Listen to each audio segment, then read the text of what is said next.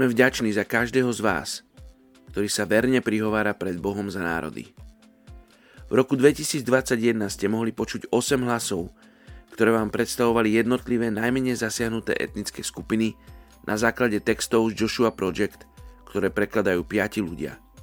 Do dnešného dňa sme publikovali štyristošesťdesiatjeden podcastov, ktoré boli stiahnuté šesťtisícstopäťdesiattri krát. Toto sú však iba čísla v štatistike a nikto z nás to pre čísla nerobí. Modlíme sa preto, lebo sme milovaní. Chceme, aby tú lásku spoznali aj iní. Boh nás nevolá mať úžasné štatistiky, ale poslušné srdcia. A tak vám v mene celého týmu modlitebných podcastov Slovenskej misijnej siete želáme do roku dvetisícdvadsaťdva, aby ste boli uprostred Božej vôle. prvá Jána štyri jedenásť hovorí: Milovaní, keď si nás Boh takto zamiloval, aj my sa máme milovať navzájom.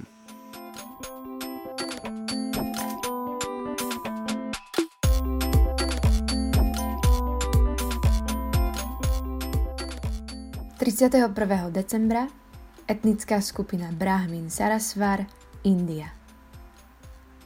Kto si, pane? A on povedal: Ja som Ježiš, ktorého ty prenasleduješ. Skutky Apoštolov deviata kapitola, piaty verš.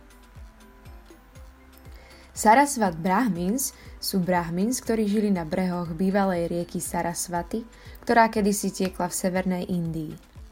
Sarasvats sú považovaní za jednu z najstarších a najrozšírenejších komunít v Indii, pričom si stále zachovávajú svoju vlastnú kultúru. Okolo roku tisícdeväťsto pred, pred Kristom začala rieka Sarasvati miznúť pod zemou a ľudia na jej brehoch začali migrovať do iných častí Indie, čím vytvorili podspoločenstvá. Táto etnická skupina má Bibliu preloženú do svojho jazyka, ale nevieme o žiadnych kresťanoch spomedzi nich. Poďme sa spolu za Brahmin Sarasvar v Indii modliť. Pane Ježišu, ďakujem Ti za to, že si zomrel za nás na kríži, za to, že si zomrel za každého jedného človeka na tejto zemi, za každú jednu etnickú skupinu, za každý jeden národ, za všetky jazyky, ktoré tu na tejto zemi máme. A aj za skupinu ľudí, o ktorých možno ani nevieme, že na tejto zemi sú, ale ty ich poznáš a ty poznáš ich srdcia, ich zmýšľanie. A tak ti aj dnes chcem dávať a Brahmin Sarasvar a prosiť ťa a vyvyšovať tvoje meno, Ježiš, nad ich životmi, aby boli spasení v tvojom mene, Ježiš, tak ako si to ty praješ, že preto si poslal svojho syna. Tak ťa prosím, Duchu Svätý, aby si ich oslovil, pretože ty počúvaš naše prímluvné modlitby. Tak ako aj celý rok nahrávame, chceme ďalej pokračovať do budúceho roka a s týmito podcastmi a s týmito modlitbami. A prosím ťa, Duchu Svätý, o to, aby si klopal na srdcia ostatných národov a klopal na srdcia nás, ktorí sme spasení a poznáme pravdu, aby sme mali túžbu stále viac a viac rozširovať túto pravdu o tebe, to dobré posolstvo ďalej do sveta.